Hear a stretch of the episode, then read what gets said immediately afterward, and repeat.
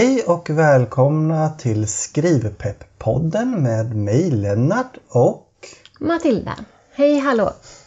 Och det här är sjunde avsnittet när Matilda är inne på sin skrivresa. Hur har det gått idag? Jo men tack bra. Det var lite uppförsbacke. Jag sov lite länge i morse och då kom jag igång lite senare än vanligt och då han en av våra söner vakna och komma in i köket och sådär så jag fick börja om. Men eh, jag gjorde det Mm. och jag är glad. Det är ju någonting som jag vill göra så det blir så konstigt när jag försöker fuska, sova lite för länge och sådär. Jag har ändå Mm. bestämt mig för att jag vill göra detta.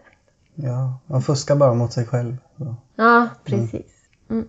Eh, men jag skrev på och så tänkte jag på en sak, att det ofta blir så väldigt dåligt i början. Det är som att jag liksom... Det blir nästan samma struktur varje morgon, att det blir lite dåligt och sen kommer jag in på det som är viktigt och sen så när det börjar närma sig nio minuter så har jag känsla i kroppen och så börjar jag avsluta allting. Så det känns nästan som en liten ministruktur i sig på mina texter, fast de, de är helt random och babbliga och sådär. Mm. Så jag hade lite strukturfrågor sådär. Ska man tänka inledning, mitt och avslut? Hur gör du när du skriver berättelser? Ja, men du, du är ju lärare så du har ju, har ju en del av det här och vi har pratat om det tidigare med, med berättelsestruktur och sådär. Mm. Så vad, vad är dina tankar från början? Nej men då, basic så, att det ska vara intressant i början och så ska det fördjupas i mitten och, och så ska det på slutet ska det vara tillfredsställande och lite oväntat och att läsaren ska känna sig nöjd och få katarsis, liksom lite rening efter den här läsberättelsen. Mm. Så det vill man ju gärna ha. Mm. Dra in läsaren från början. Mm. Men nu har jag inte tänkt på det alls när jag skrivit. För, förrän idag faktiskt. Ja, du, du har haft flödesskrivning tidigare och sen så har du i, för några dagar sedan så började du fokusera på språket mer. Mm. Och igår pratade vi om förändring och nu börjar du titta på det här med struktur. Mm. Mm. Eller toucha. Ja, nej men bara det att tanken kommer upp är ju en utveckling. Mm. Ja. De flesta författare, och, och här har jag faktiskt gjort en liten informell undersökning, visar att ungefär två tredjedelar av alla författare planerar berättelsen innan de sätter igång med, med själva skrivandet. Och en tredjedel sätter igång och oplanerat. Mm. Men båda grupperna, eh, dels finns det en, en väldigt stor överlappning här. Eh, Så det är väldigt få som planerar allting. Och det är väldigt få som inte har någon koll överhuvudtaget. Men den stora grejen är att den metod som funkar för dig är den du ska använda. Så om vi, där har vi själva planeringsgrejen. Liksom, så. Men när det gäller struktur så brukar jag, jag vill eh, få tillbaka till det vi pratade om igår, nämligen förvandling och, och förändring. För det är en så pass stor sak. De flesta av oss, vi kan inte ens tänka oss stora förändringar när vi sätter oss och skriver första gången. Utan vi är inne i en situation eller en, eh, ja, ett, ett universum eller liksom en person som har, har det på ett visst sätt. Och det är det som jag pratade om igår, nämligen att förvandling, det som skiljer liksom en berättelse från vardagen.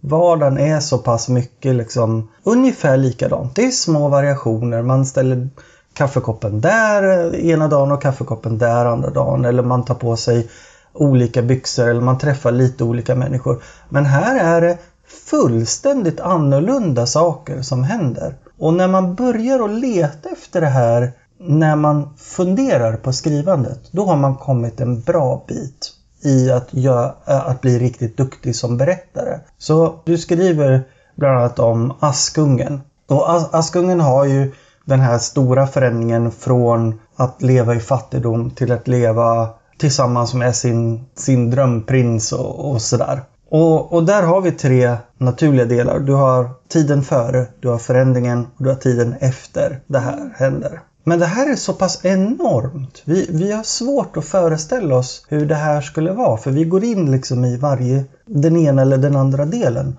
Och det är det som jag skulle vilja att du kommer till härnäst. Så om man backar lite från det här med att, att du har beskrivit Askungen och den situationen som är i och lyfter upp det på så att du får ett helikopterperspektiv. Så du tittar på vad som händer efteråt. Efter hennes förändring.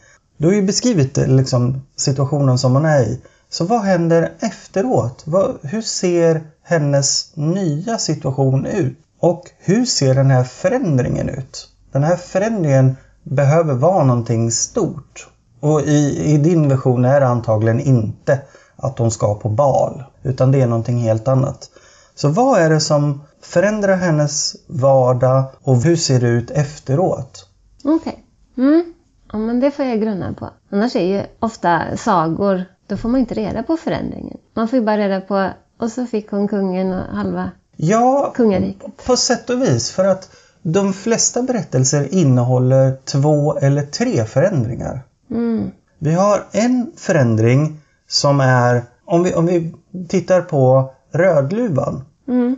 Den stora förändringen för Rödluvan i början av berättelsen är att hon blir skickad på ett uppdrag. Det här uppdraget är ganska vardagligt. Men sen kommer den stora saken, nämligen att hon träffar vargen. Så där har vi en stor förändring i det som brukar vara. Men det slutar ju inte där. Det handlar ju inte om och sen vad hände, vad hände sen? Utan sen kommer nästa steg, nämligen att hon kommer till mormor men att vargen redan är där och äter upp henne. Och spoiler alert här, men, men att det kommer en jägare och räddar både mormor och Rödluvan. Så du har flera förändringar i berättelsen. Och den här, om vi tittar på en Askungeberättelse, den måste inte ha den här stora förändringen i slutet.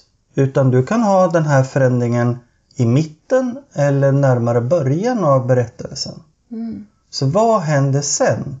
Men att backa upp på ett helikopterperspektiv är en övning som, som jag tror att du kommer att, att, att tycka är verkligen, verkligen kraftfull när du, när du testar den. Mm.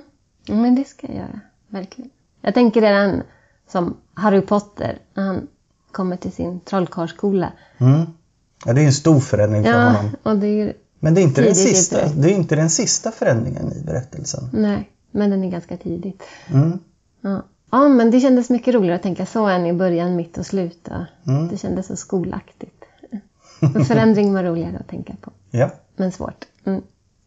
då ska vi se hur det går för dig i nästa dags skrivövning och det får ni reda på i nästa avsnitt av Skrivpepp-podden.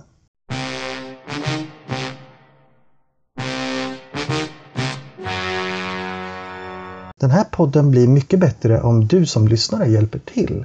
Har du några frågor, skicka dem till lennart elementex.se eller kolla in på Skrivpepp-poddens Facebook-sida.